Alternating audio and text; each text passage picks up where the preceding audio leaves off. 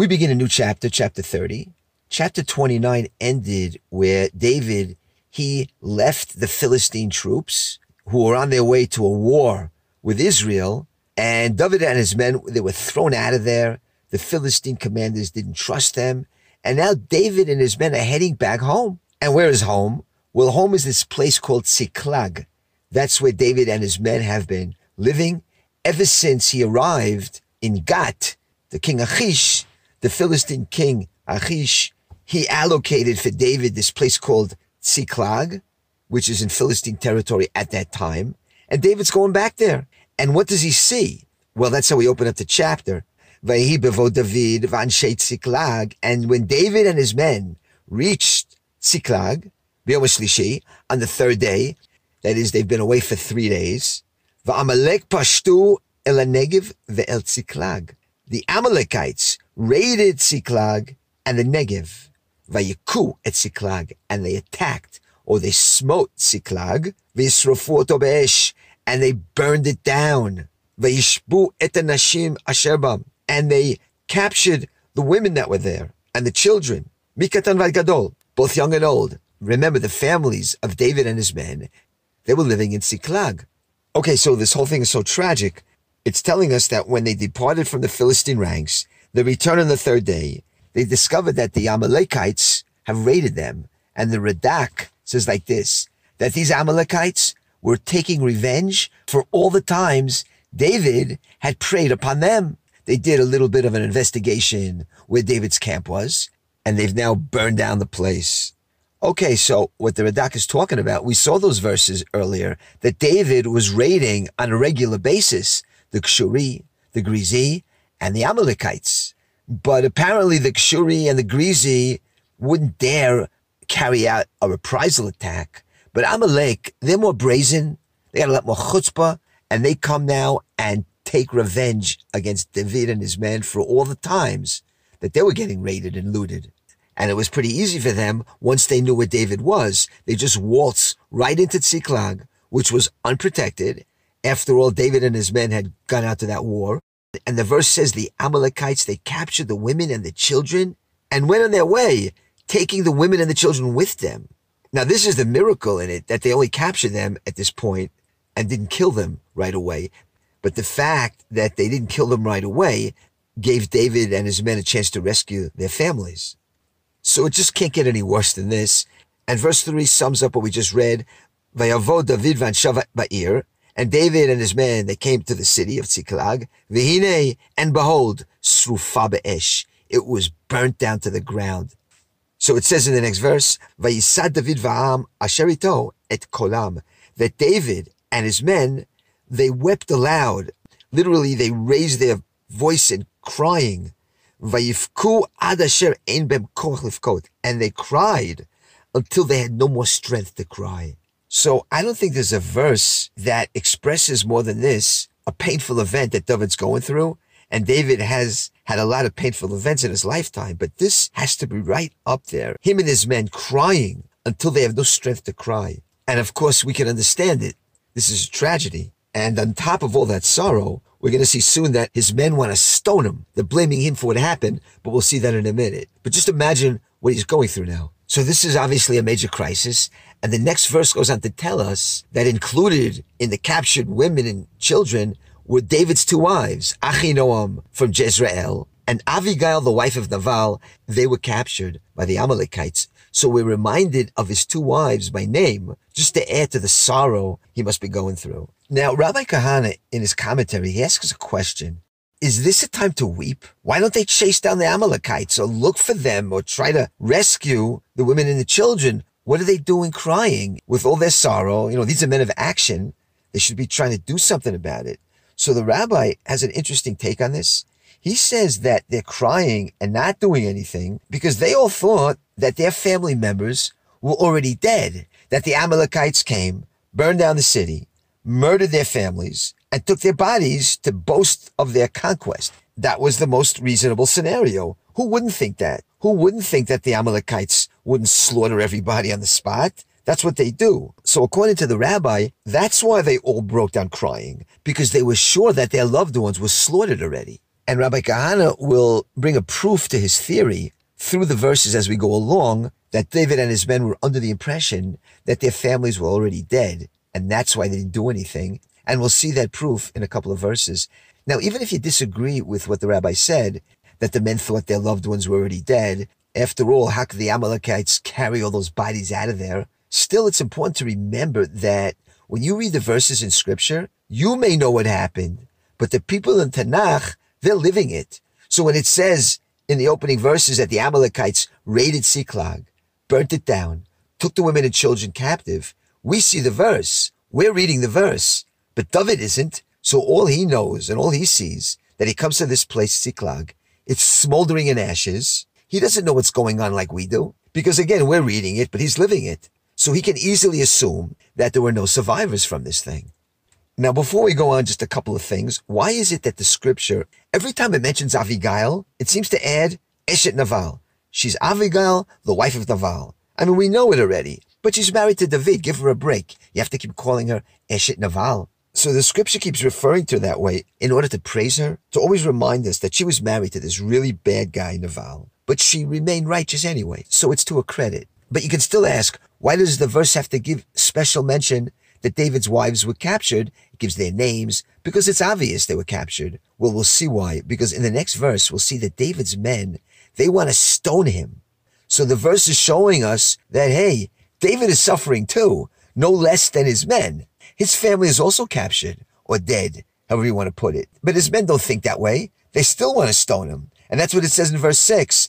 Vayitatzer David Ma'od. And David was greatly distressed. The word tatzer from the word sar Sarli Ma'od, distressed. Ki amru ha'am l'salko. Why was he distressed? Besides the fact that his city was burned down and the families were taken away. Why was he upset? Because his men were talking about stoning him.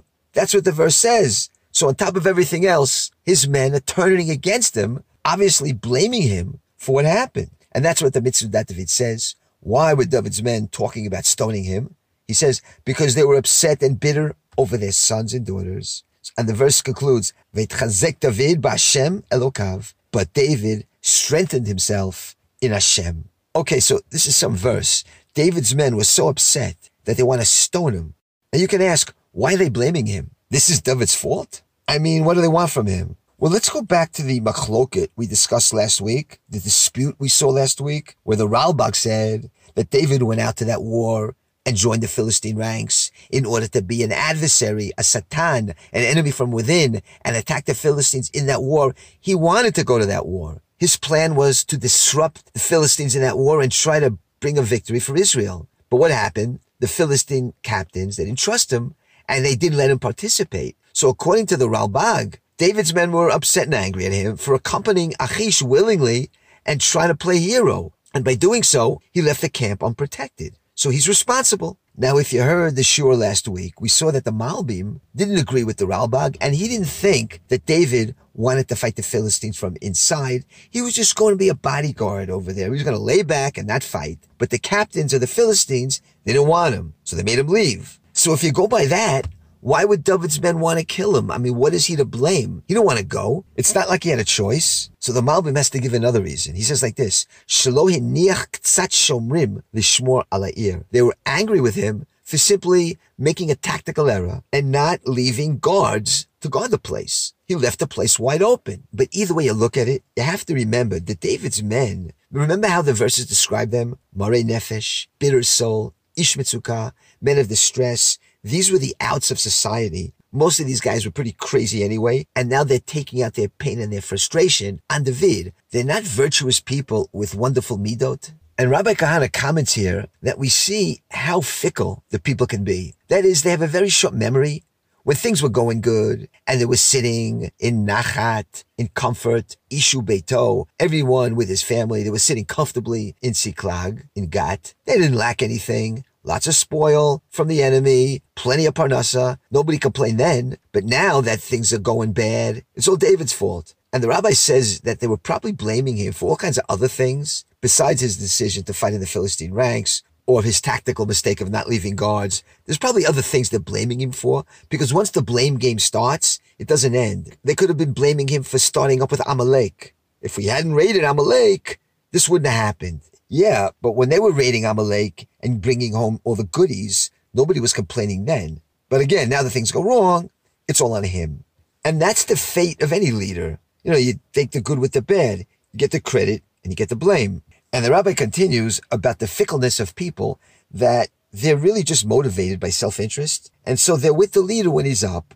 And when he's down, they'll leave him. If it's not kedai for them anymore, if it's not worthwhile for them, not getting benefit, they'll abandon that leader.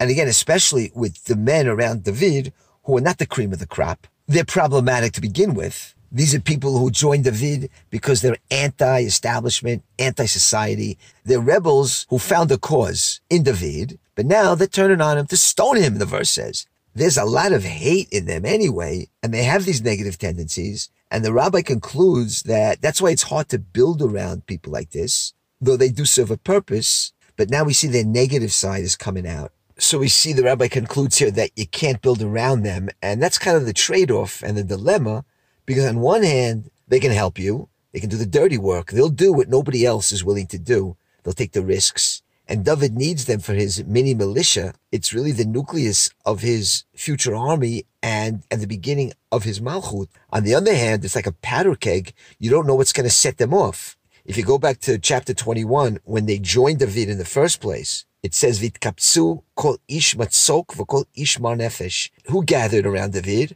Kol ish matzok, every man in distress, v'kol ish mar nefesh, man of bitter soul. That's the human material David is dealing with here. Let's say they aren't the most stable people in the world, but all the good, stable people, they're living a comfortable life in Jerusalem or Tel Aviv or Givat Shaul. They're not going to join David in the Judean desert. It's the crazy, unstable types with nothing to lose those are the ones who left it all and gathered around David. And we saw the same phenomenon with Yiftach, the judge, that all the Rekanim were drawn to him, all the empty heads. And now here, in this tragic episode, we see the downside of this group, that they can be hotheads and they can turn on you. So David is getting it on all sides. He's in great distress. And that's why it says at the end of the verse, Ve'etchazek b'Hashem Elokav. But David, he drew strength from Hashem, his God. And when you hear something like that, you know he's going through a crisis in Emuna. If he has to mitchazek, if he has to strengthen himself, means he's weak. And this is when he wrote Psalm 27, according to the sages, that this ordeal is referred to in Psalm 27.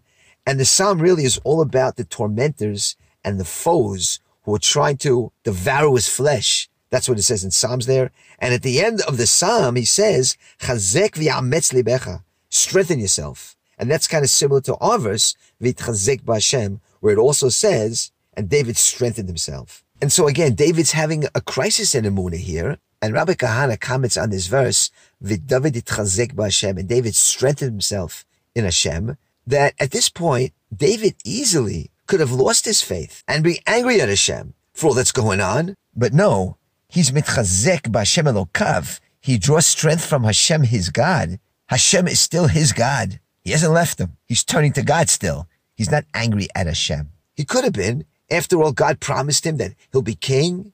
And not only isn't he king, but ever since he's been anointed, well, it's been one ordeal after another. He's gone from being a shepherd, a life of peace and tranquility, to a life of wandering and pain without a home.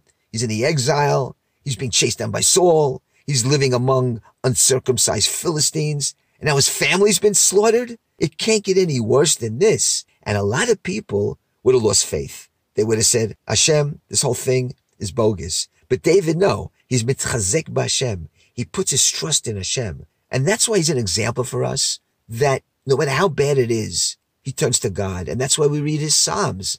He's an example for us that if you're going through pain, just titchazek b'Hashem. Strengthen yourself with the Lord. That's what David does here. And the thing is, that it's precisely at this low, low point in his life, precisely now, when it seems like it can't get any worse, right now, really, he is actually on the cusp of Malchut. He is. He's very close right now. He doesn't know it. He doesn't feel it, but he's on the cusp because Saul is going down tomorrow in that war and David's world is going to change. And so it teaches you sometimes you just got to hang in there a little longer. Don't give up because David could have given up here he didn't, and he wait just a little bit longer. And then, as they say, Chuat Hashem that the salvation can come in the blink of an eye. And that's what's going to happen for David. From this low, low point, it's only going to pick up from here.